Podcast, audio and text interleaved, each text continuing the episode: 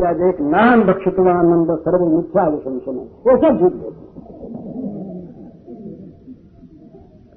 ये सब झूठे नहीं, उन्होंने मिट्टी खाई ही नहीं।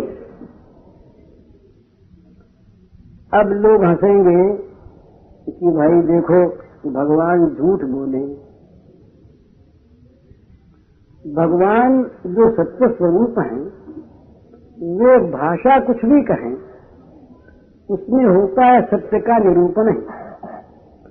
खाई जाती है कोई बाहर की चीज जो बाहर हो, उठा के मुंह में रख ले। अनंत ब्रह्मांड तो इनके उदर में है, अनंत पृथ्वियां इनके उदर में है। इन्होंने खाया क्या, अंदर रखा क्या? बाहर भी यही है, भीतर भी वही है, और जहाँ बाहर भीतर का भेद नहीं है वहाँ भी यही है।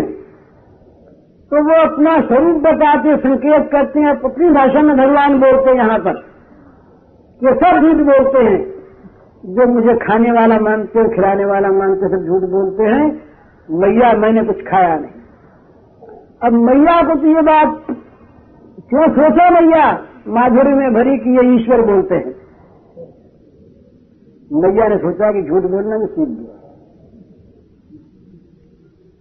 तो मैया ने कहा कि देख, औरों की बात तो नहीं मानती, नहीं मानती, पर सवाल सिगरज स्वयं जैसी सबसे किंबदी शशि बोले, देखिए तेरा भाई जो दाऊ भाई ये कह रहा है, बता इसका तेरे पास क्या उत्तर है।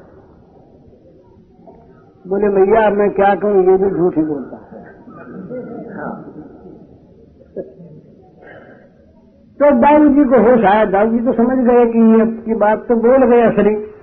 तो दाऊ जी तो हंस पड़े, दाऊ जी ने कुछ उत्तर नहीं दिया, और बच्चे तो सब जरा बोलने की चेष्टा भी करते। दाऊ जी हंस पड़े, दाऊ जी समझ गए। तो दाऊ जी ने कहा कि अब की तो ये अपनी बात बोल गए, इसका क्या उत्तर दें मैया के सामने। मैया कह नहीं नहीं तेरी बात नहीं मानती, तू झूठा है, तो कहने मिट्टी खाई है। अब भगवान ने सोचा कि अब क्या करें। तो मैया हाथ छोड़ती नहीं, और हाथ में वो लिए हुए है लकुटिया, और मैया मारने को तैयार। तो भगवान की जो ऐश्वर्य शक्ति थी, तो नित्य सेविका है ना भगवान की, तो वो तो हमेशा सेवा में लगी रहती है। उसने देखा ऐश्वर्य शक्ति ने कि मैया कुपित हो गई, और यदि कहीं इन्होंने मुंह डाया और मैया ने कहीं मुंह में मिट्टी का कहीं जरा सा भी कोई लक्षण भी देख पाया, तो मैया और खींचेगी। बोले खाई देने मिट्टी, बोले नहीं खाई मैंने मिट्टी। बोले खाई, बोलिए देख मेरा मुंह, मुंह खोलता हूं, देख ली मिट्टी कहाँ है। ये कह दिया, तब योग माया ने देखा कि अब तो बड़ी मुश्किल है, तो मैया के का रस बदलना है, मैया के कोप को बदल देना है विस्मय में, मैया के मन का जो क्रोध है इसको बदल देना है आश्चर्य में, भावांतर का देना है। तो सोचा लीला शक्ति ने कि यहाँ ये सेवा, ये सेवा गई, इस सेवा का संकेत मिल गया।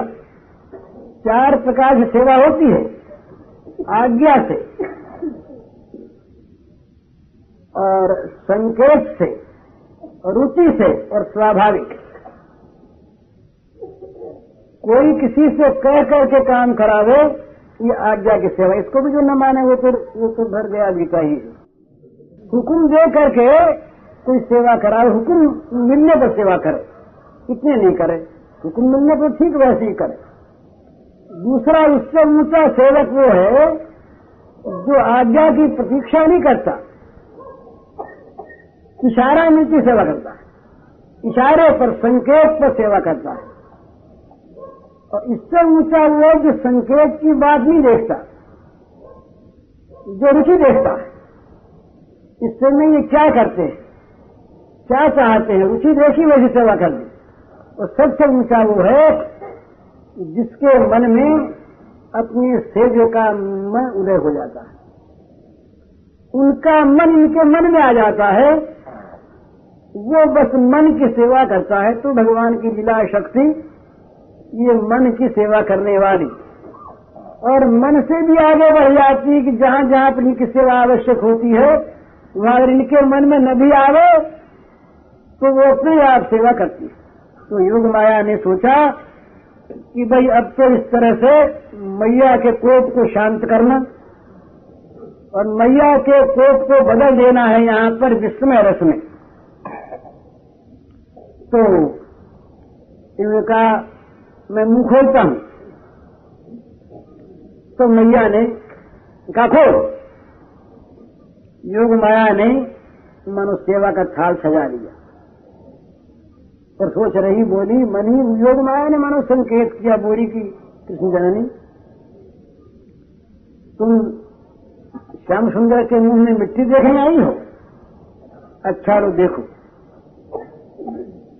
मिट्टी का एक दो कण नहीं जितनी स्थिति रजोमयी है स्थिति रजोमयी होती है रज के बिना क्रिया नहीं होती। जहाँ सृष्टि क्रिया है ब्रह्मा रजगुण संबंध संपन्न इसीलिए माने गए हैं। ब्रह्मा में रज है रज का अर्थ है क्रिया। रचना जहाँ होती है सृष्टि जहाँ होती है कार्य जहाँ होता है वहाँ रज की आवश्यकता होती है। तो भगवान के अंदर सारी विश्व ब्रह्मांड के रजो में सृष्टि है। तो लीला शक्ति ने मानो का अच्छा मैया देख ले रजोमयी सारी सृष्टि को तू देख इसके अंदर और तू प्रत्यक्ष देख ले। तू कहते ना खा गया किसी बाहर की वस्तु को अंदर ले गया। अब तेरे पुत्र के मुंह में देख ली कोई वस्तु बाहर है क्या? कोई वस्तु भी इसके उधर के बाहर तुम तुमको तुम तो दिखती है तुम तो देखना। अरे जिसके अंदर कोई न उसको कोई ले। तो ये जो सैनिक आरोप लगाया इनके ऊपर की मिट्टी खाली और ये कहता है मिट्टी नहीं खाई। इसी का कहना सत्य। ये सत्य करने के लिए मानो योग माया ने देर लगी नहीं। भगवान की योग माया लीला शक्ति ने जहां कुछ किया मुंह खोला और मुंह खोलते ही बजरानी ने देखा अंदर और देखते ही तो तमाम चीज बदल गई। तो ये क्या है वो एक एक दृश्य सामने आता है। ये तो महाविराट आ गया ना अंदर। अब एक आदेश में जो दिखाया है ग्यारहवें अध्याय में गीता में वो तो एक दृश्य है। वो उसका विराट के फिल्म का एक सीन थोड़ा सा और यहाँ तो बहुत दिखाना है तमाम ब्रह्मांड को। तो देखा मैया ने हरे राम राम ये लाखों योजन की के बड़े बड़े शिखरों वाले ये सुवर्ण में लगाओ कितने सुंदर पर्वत हैं और मानो ये ये सारे भूमंडल जो है ये तो उसके अंदर उगा हुआ फूल है। फिर देखा कि मंदिर मेरुमंदर सुपार्श कुमुद ये चारों गिरिराज हैं ये सुशोभित हैं। जम्मू नदी देखी तमाम स्वर्ण बिखर रहा है। विशाल कदम देखा माने ये जितने द्वीपों के जितने दृश्य हैं सब के सब भगवान के उधर मुंह में मुंह में दिखाई दिए ये सारे द्वीप।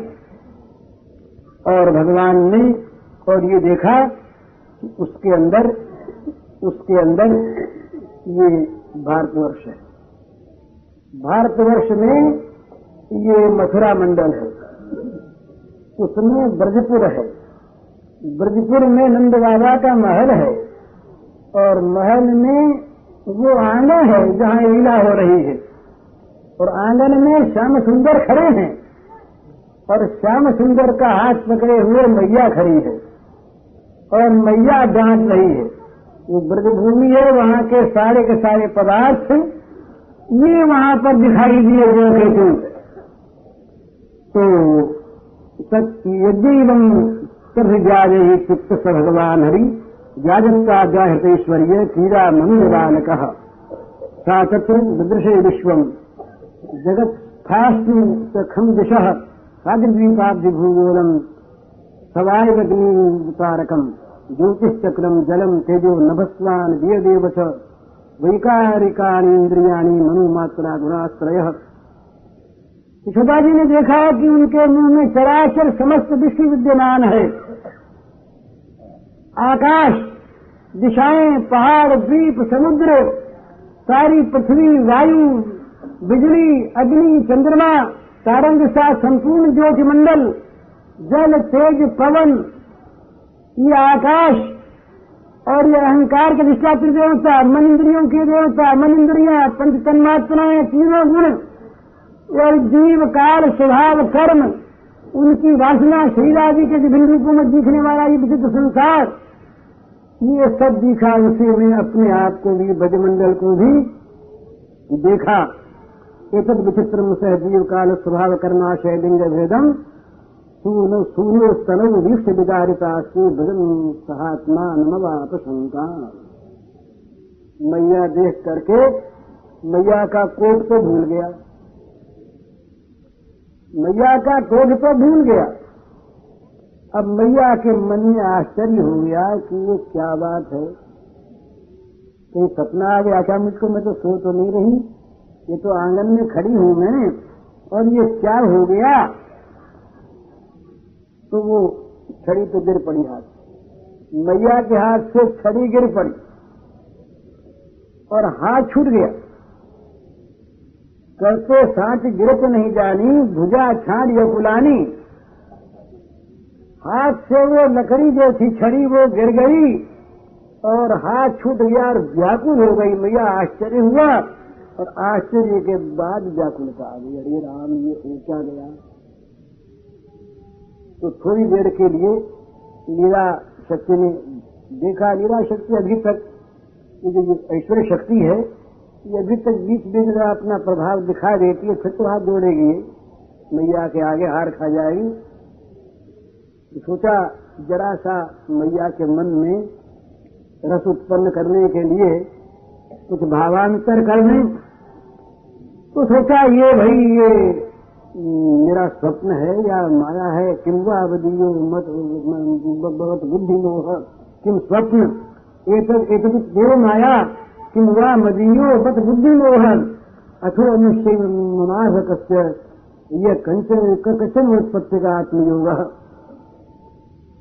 अथा अथो यथा वन्य वितर्क गोचरम तेजो मन कर्म बचोधरंगता यदा श्रेयम येन यतः प्रतीयते सुदुर्विभाव्यम प्रणतास्मि तत्पदम अहम ममासौ पचलेश मे सुतो भुवेश्वर चाखिल वित्तपासति गोप्यश्च गोपास गोधनाष्टमे यन्मायेत्थम कुमति समेगति। भावांतर हो गया, यशोदा के मन में भावांतर हो गया। यशोदा सोचने लगी कि सपना आ गया या ये कोई भगवान की माया आ गई, ये मेरी बुद्धि में कहीं भ्रम तो नहीं हो गया, और कहीं बालक में तो कोई सिद्धि बुद्धि नहीं है, तो जन्म से इसमें छोटा सा नन्हा सा बच्चा, अभी तो इसमें कोई साधना वादना की नहीं, तो कोई योग सिद्धि इसमें पहले से जन्म जाते ही हो। तो कहते हैं कि भाई जो चित्त, मन, कर्म और वाणी के द्वारा ठीक ठीक और सुगमता से अनुमान के विषय, अनुमान का विषय बनी होता, ये सारा जगत जिनके आश्रित है, जो इसके प्रेरक हैं, जिनकी सत्ता से इस जगत की प्रतीति होती है, जिनका स्वरूप अचिंत्य है, उन प्रभु को मैं प्रणाम करती हूँ। कहीं प्रभु तो इनमें नहीं आ गए। अब थोड़ा ज्ञान आया तो बोली भाई देखो ये संसार जो है ये बड़ी मोह की चीज है, ये मैं हूँ, ये मेरे पति हैं, ये मेरा लड़का है, ये सारी संपत्ति जो ब्रज की है इसकी मैं स्वामिनी हूँ, नंद राजा की पत्नी, धर्म पत्नी हूँ, ये गोपियाँ, ये गोप, ये सब मेरे आधीन हैं। जिसकी माया ने मुझे ये कुबुद्धि दे रखी है, वे भगवान ही एकमात्र मेरे शरण हैं। अब सोची कि भाई ये तो मान और कोई चीज हो तो नारायण का स्मरण करने लगी। इनके इष्ट देवता है नारायण, तो बोली हे नारायण, हे नारायण, अब तो तुम तुम बचाओ, न मालूम बच्चे को क्या है। अरे कहीं भगवान ही हो, मन आता हाथ जोड़ ले, मन आता फिर बच्चे को क्या जोड़ ले, अभी तो हाथ पकड़े हुए रो रहा था, ये हाथ जोड़ ले। तो मन विक्षिप्त हो गया। अब वो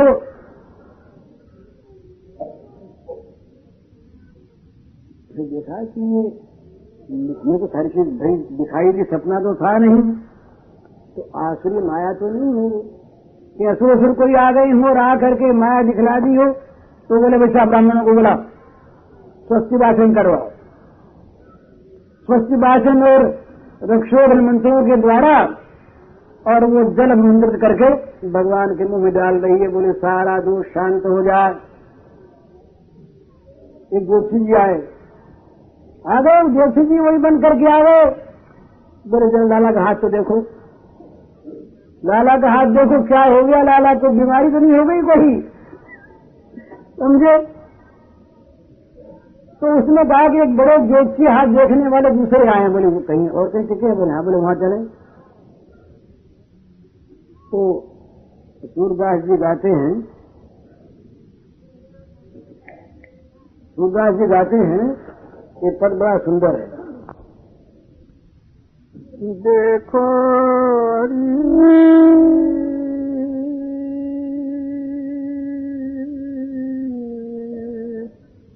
जसुमती बोरा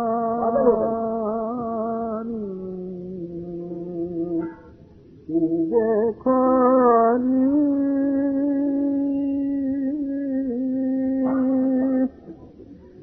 घर घर हाथ दिखावत दौलती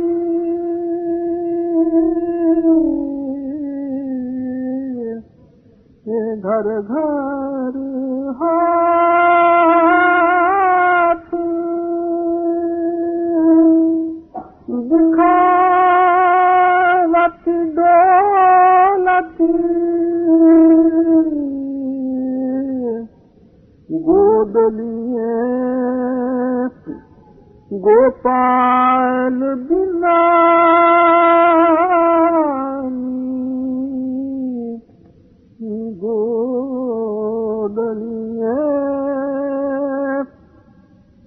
गोपाल बिना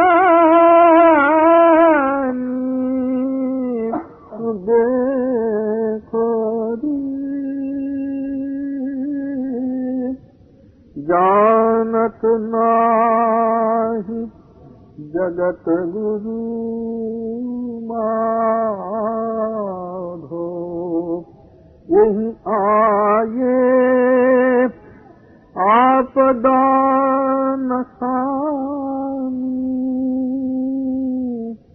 जानत नाही जगत गुरु माधो यही आये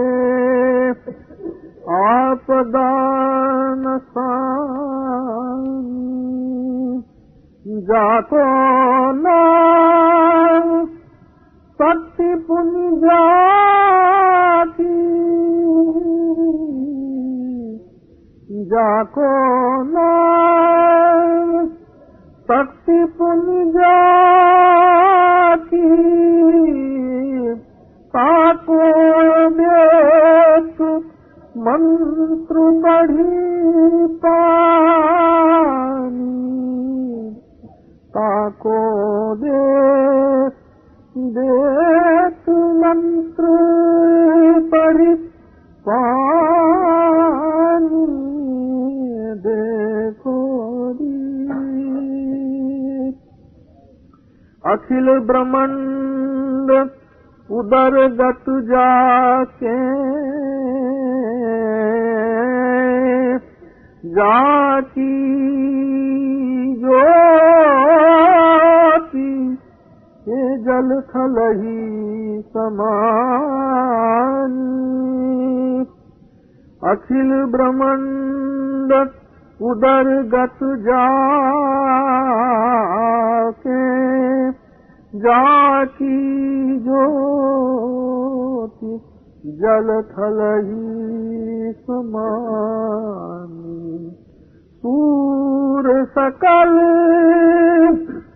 पाकी महिला गत सूर सकल पाकी महिला गत जो कछु कही गरग मुख बानी जो कछु कही गरग मुख बानी देखो री जसुमती बोलानी। तो अब जगह जगह हाथ दिखाते करने लगी। कोई ज्योतिषी जो बता दें इनको ये देवता उनका कुछ को मालूम होता है, कुछ भी बता दें, बस वही कराने को तैयार, अनुष्ठान कराओ। तो क्या बात है ये?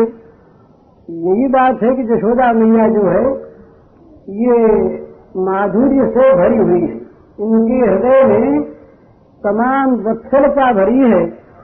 इसी वत्सलता को लेकर के ये भगवान को अपना पुत्र मानती।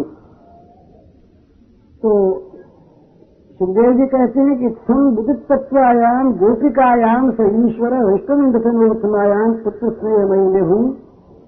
ये क्यों माना इसने कि भगवान ने जहाँ उनके मन में ऐश्वर्य का बोध आया और जहाँ जशोदा मैया ने ये अपने मन में जरा सा भी समझा के अरे राम राम ये नारायण के समान कहा था गर्ग ऋषि ने, तो कहीं नारायण का इनमें आवेश हो गया हो, हाथ जोड़ने का मन करने लगा, चरण पकड़ने का मन करने लगा। तो भगवान ने क्या किया कि भगवान ने समझा कि इसको ठीक करना है। तो यहाँ पर एक तो शब्द आया है गोपिका, तो एक शब्द आया है वैष्णवी माया। इस पर विचार करते हैं टीकाकार बड़ा सुंदर वो लिखते हैं कि गोपिका का अर्थ यहाँ पर केवल गोप पत्नी नहीं है। गोपिका का अर्थ यहाँ पर यह नहीं है कि वो नंद बाबा की पत्नी गोपी पत्नी, ये अर्थ नहीं है। गोपिका का यहाँ पर मातृभाव से अर्थ यह है कि जो मातृभाव से श्री कृष्ण की पालिका वो गोपिका, माता के भाव से श्री कृष्ण का पालन करने वाली वो गोपिका। और दूसरी यहाँ पर कहा भगवान ने वैष्णवी माया का संचार किया। तो माया के यूं तो बहुत प्रकार हैं, लेकिन प्रधान इसके दो प्रकार यहाँ पर माने। एक तो माया वो कि जो सारे जगत को अज्ञान से मोहित कर दे। तो यहाँ भगवान ने कहा वैष्णवी स्वीया माया, अपनी वैष्णवी माया, निज माया। तो उन्होंने कहा कि भाई एक माया तो वो है जो माया सारे जगत के जीवों को अज्ञानांधकार में जड़ित करके रखती है, और दूसरी माया वो है बड़ी सुंदर माया। उस माया से यशोदा की इस माया का संबंध नहीं। वो जो त्रिगुणमयी माया है वो भगवान ने गीता में ये कहा कि आ, मेरी माया से जो तरना चाहे वो मेरे शरणापन्न हो। ये कहते हैं कि वो माया भी दूसरी है। इसीलिए यहाँ वैष्णवी माया कहा, मानो विष्णु स्वरूप शक्ति, जो भगवान की स्वरूपा शक्ति है वो। तो जो कृष्ण बहिर्मुख जीव है, भगवान से जो बहिर्मुख हैं उन जीवों को ये त्रिगुणमयी माया मोहित करती है। ये भगवान के पार्षदों को, भगवान के जो नित्य माता पिता नंदन यशोदा हैं इनको, भगवान की नित्य प्रेसियां जो श्री गोपांगना हैं इनको त्रिगुणमयी माया मोहित कर दे, ये संभव नहीं है। तो एक माया होती है भगवान की, उसका नाम होता है स्वजन मन मोहिनी माया। स्वजन मन मोहिनी, जो भगवान के निजजन हैं उन निजजनों के मनों को मोहित करने वाली माया। तो मानवीय प्रबंधन से माया में तामसरम थी को, वो तो गुणमयी माया है। उस माया का यहाँ पर यशोदा मैया पर कोई प्रभाव नहीं। ये तो वो है जो माया भगवान के साथ संबंध जोड़कर वात्सल्य, सख्य, माधुर्य आदि रसों का आस्वादन कराती है, ये भगवान की माया। तो ये और जीवों की भांति यशोदा मैया को ये बहिरंगा माया आकर के आक्रांत कर ले, ये बात नहीं। ये तो अंतरंगा माया जो भक्त, जो प्रेमियों को मुग्ध करके और उनके साथ ममता के सूत्र से बांधकर भगवान को लीला रस का आस्वादन कराती है, और भगवान के लीला रस का आस्वादन वो करते हैं। ये जो भगवान की लीलामयी माया, भगवान की रस आकांक्षी माया, रस वर्षणी माया, रसमयी माया, इसमें न संसार है और न संसार का बंधन है और न संसार का दुख है। यहाँ पर उसकी कोई आवश्यकता नहीं। तो ये बात नहीं कि भगवान के ये जो भक्त हैं, प्रेमी, ये किसी मुक्तावस्था में है। जितने भी बंधन हैं संसार के, ये बंधन तो भगवत प्रेम के स्तर में आते ही कट जाते हैं। जगत से बंधन युक्त प्राणी प्रेम के क्षेत्र में प्रवेश नहीं कर सकता। उसको जगत खींचता है ना, तो जगत के सारे बंधनों को तोड़कर जो भगवान के चरणों में ही विशुद्ध अनुराग करते हैं, वे ही प्रेमी माने जाते हैं। इसलिए जगत की माया उन पर काम करती नहीं, रहती नहीं उनके पास। तो जब जगत की माया नहीं, तो उस माया के बंधन से छूटना चाहिए। उस माया का यहाँ पर प्रसंग नहीं है। इसीलिए यहाँ पर सुखदेव जी ने वैष्णवी स्वयं माया कहा कि जिससे ये बात ध्यान में आ जाए कि दूसरी कोई माया, जो बहिरंगा माया जगत के जीवों को जो आक्रांत करके मुग्ध करती है, वो माया नहीं। ये तो माया फैली। इस माया ने क्या किया कि जो ज्ञान होने जा रहा था, और जिस ज्ञान के होने से ये ममता का बंधन कहीं छिन्न हो जाता, तो सारा रस ही बह जाता। तो उस रस की रक्षा के लिए और भगवान की वैष्णवी माया ने काम किया। और ये वैष्णवी माया जो है, ये निरंतर प्रेमियों की सेवा करने के लिए लगी रहती है। इसीलिए ये वैष्णव भक्त का क्या करते हैं, बड़ा सुंदर कहते हैं कि यहाँ पर ज्ञान नहीं आता, ज्ञान नहीं आता तो क्या ज्ञान रहता है? बोलिए, ज्ञान नहीं रहता, ज्ञान का फल रहता है, अज्ञान नहीं रहता। अरे कोई आदमी किसी नौका पर बैठकर नदी पार करे और नदी के पार हो जाए, तो फिर नौका नहीं रहती। नौका की सवारी का जो फल है, उस पार पहुंचना, वो मिल गया। अब क्या नौका वो सिर पर नहीं घूमे हो? पर उसकी देखा देखी यदि लोग दूसरे जो अभी नदी नहीं है नाव को छोड़ दें, तो वो तो डूब जाए। इसलिए प्रेमियों का अनुकरण हर बात में नहीं होता, परंतु प्रेमियों को जब फल प्राप्त हो जाता है तो उसकी आवश्यकता नहीं रहती। तो वहां पर ज्ञान छिपा छिपा अपने फल को देख देखकर मुग्ध हुआ करता है। ये एक बड़ी सुंदर धारणा है, कल्पना तो नहीं कहनी चाहिए, ये सिद्धांत है। ये ज्ञान का जो विश्वासी देवता है ना, ये बिचारे ज्ञानियों के पास सदा ही ये दुखी रहते, निराश रहते हैं, उनको फल मिलता ही नहीं।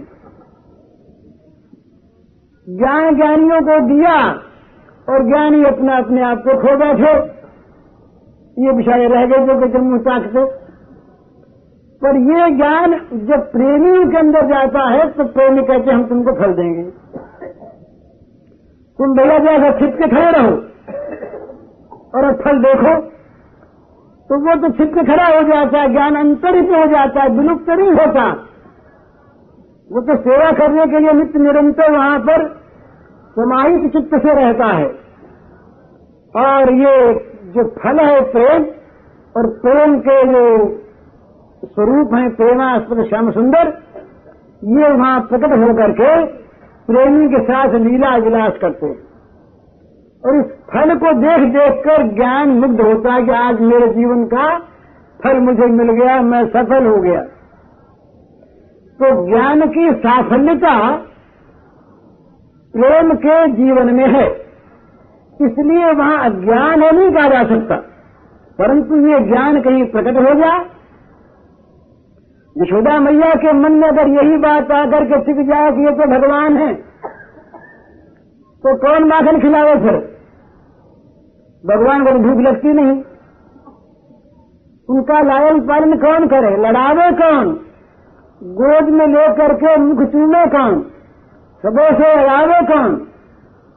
तो ये जो चीजें हैं प्रेम के साम्राज्य की, ये ज्ञान का उदय होते ही सब विलुप्त हो जाती है। इसलिए वह ज्ञान सेवा के लिए अंतर्हित होकर के रहता है।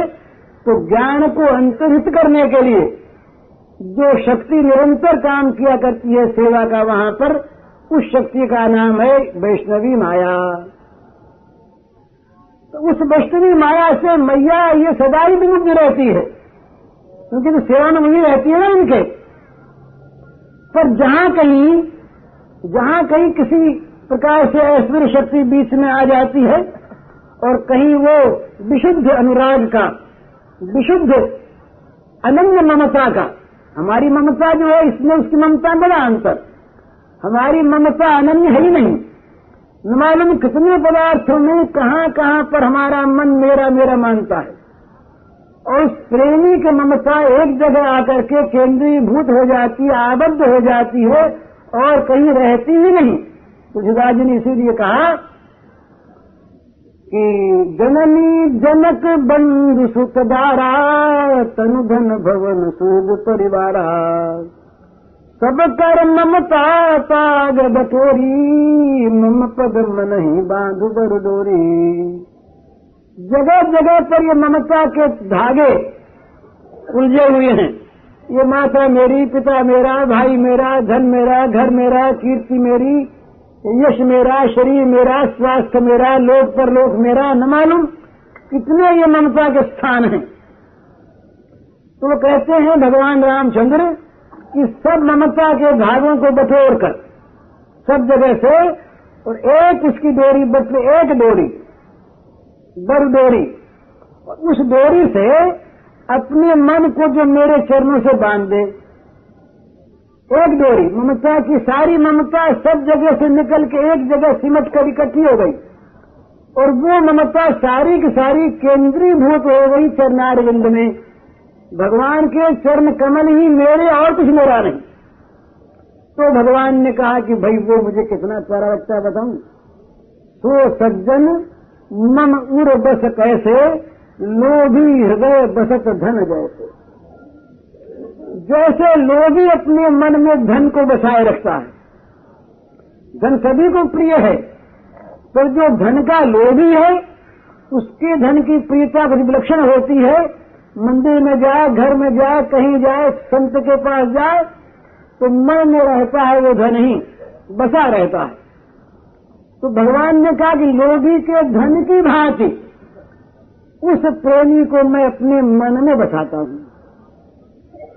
तो ये भगवान जिसको मन में बसाते हैं उसको मन से निकालना नहीं चाहते, और उसमें कहीं ज्ञान आ गया तो मन में फिर वो रह नहीं सकता। इसलिए ये जब जब कभी ऐश्वर्य का कोई कण आता है तो वैष्णवी माया का जो अनंत सिंधु है इसमें बाढ़ आ जाती है, ये उच्छलित हो जाता है, और उच्छलित होकर के और उस ज्ञान के शिखर को, उस ज्ञान के कण को बहा देता है।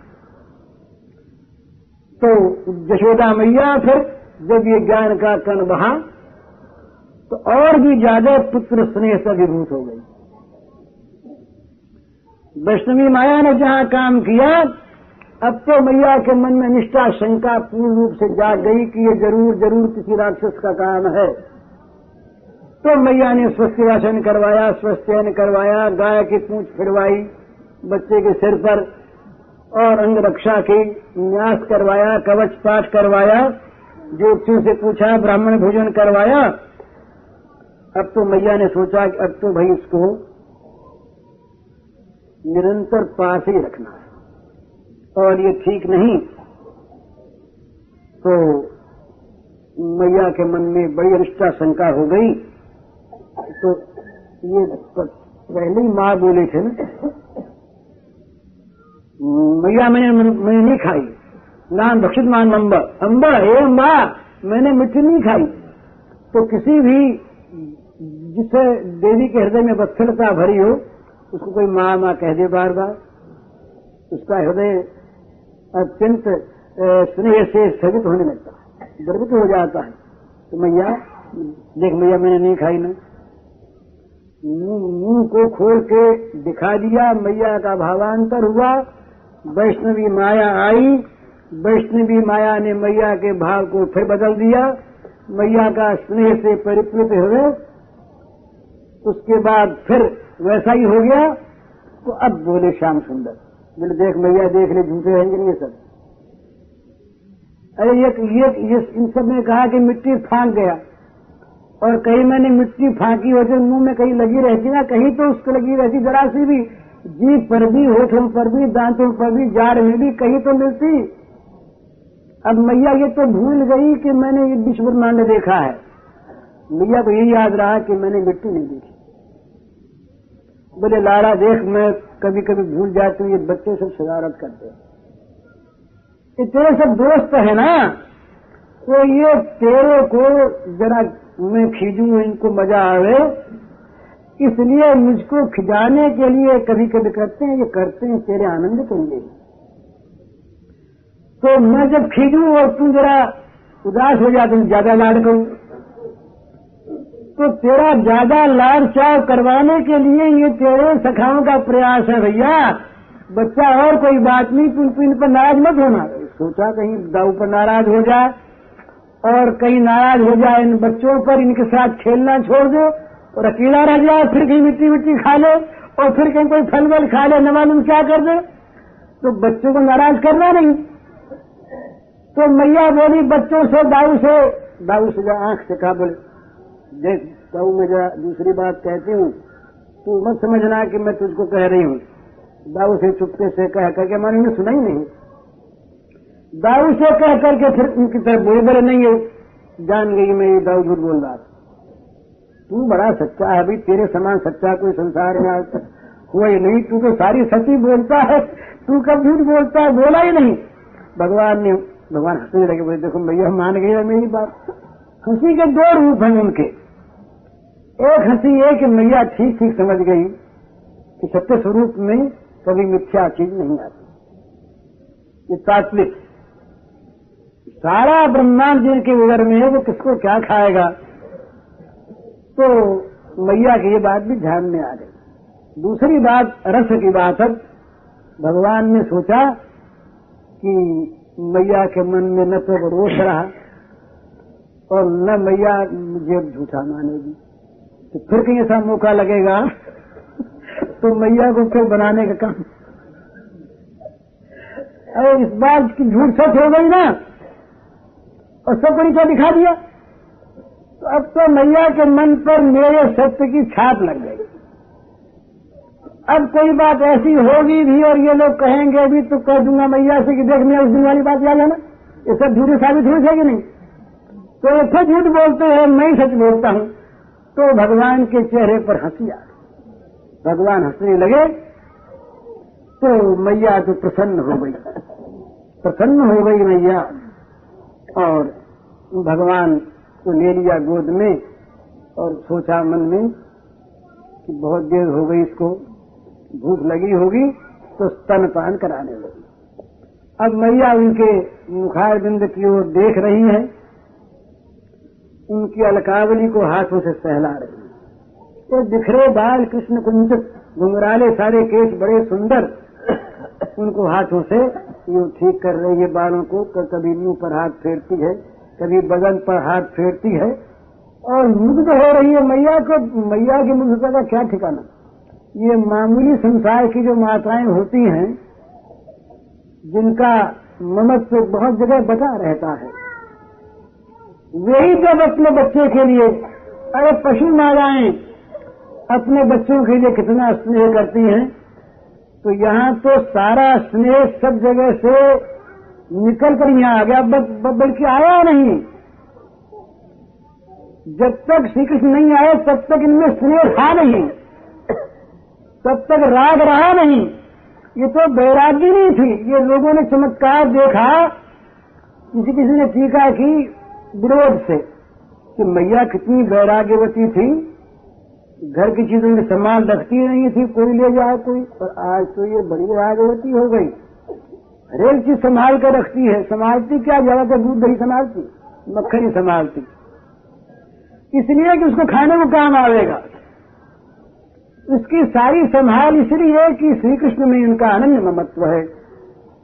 तो जिनकी अनन्य ममता श्री कृष्ण में, उनका कितना सौभाग्य है, क्या ठिकाना। तो मैया स्तनपान कराने लगी और बड़े मजे में भगवान। कभी तो मैया को यूं देख के स्तनपान करते करते देख लेते हैं, तो मैया का वो चेहरा देखते हैं बड़ा सुंदर, हंसता हुआ, तो प्रसन्न हो जाते हैं। बोले मैया राजी बहुत, मैया बहुत राजी। कुछ बड़े भी हो गए हैं, पर स्तनपान छोड़ा नहीं है। बड़े हो गए पर स्तनपान, मैया के स्तनों में जो अमृत भरा है, असल में अमृत क्या है, ये हृदय का जो विशुद्ध सत्वमय जो प्रेम रस है, यही वास्तविक अमृत है, जो सारी चीजों का सदा के लिए विष निकाल देता है। कि क्या है, भगवान से रहित जो जगत है, भोग है, ये विष है। विष विषयान विषवत्यज, ये अष्टावक्र जी महाराज ने उपदेश दिया कि विषयों को विष के समान छोड़ो, ये विष है। तो जो विषय, जो भोग भगवान की सेवा में न लगकर भगवान के स्थान को ग्रहण करके हमारे हृदय में जीवन में आ जाते हैं, वो तमाम विष है।